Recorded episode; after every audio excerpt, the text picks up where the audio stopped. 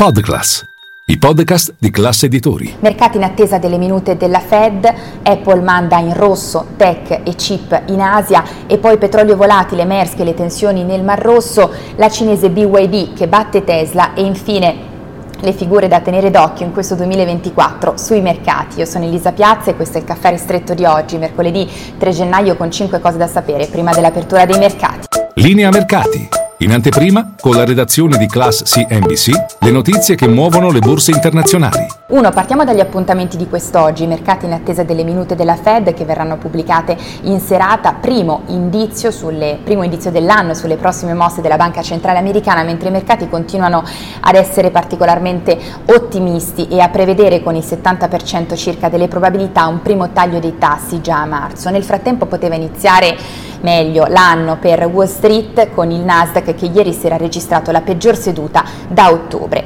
2. Apple manda in rosso questa mattina in Asia i titoli legati alla tecnologia e ai chip. Che cosa è successo? Apple ha chiuso in calo di circa 4 punti percentuali ieri sera dopo il downgrade di Barclays che ha evidenziato vendite poco brillanti di iPhone 15 soprattutto in Cina. Tutto questo ha impattato dunque sul settore della tecnologia in Asia e soprattutto sui fornitori di Cupertino a partire dal colosso taiwanese dei chip TSMC. E poi tre ci spostiamo nel Mar Rosso dove la tensione resta alta il petrolio resta eh, volatile e attenzione al colosso danese dei trasporti marittimi Maersk che ha di nuovo sospeso il transito delle sue navi al largo dello Yemen dopo l'attacco nel weekend ad una sua portacontainer da parte del gruppo armato yemenita degli Houthi. E poi 4, la cinese BYD batte Tesla per la prima volta a livello trimestrale, le auto elettriche consegnate sono state eh, di più rispetto a quelle del gruppo guidato da Elon Musk che resta però leader per l'intero 2023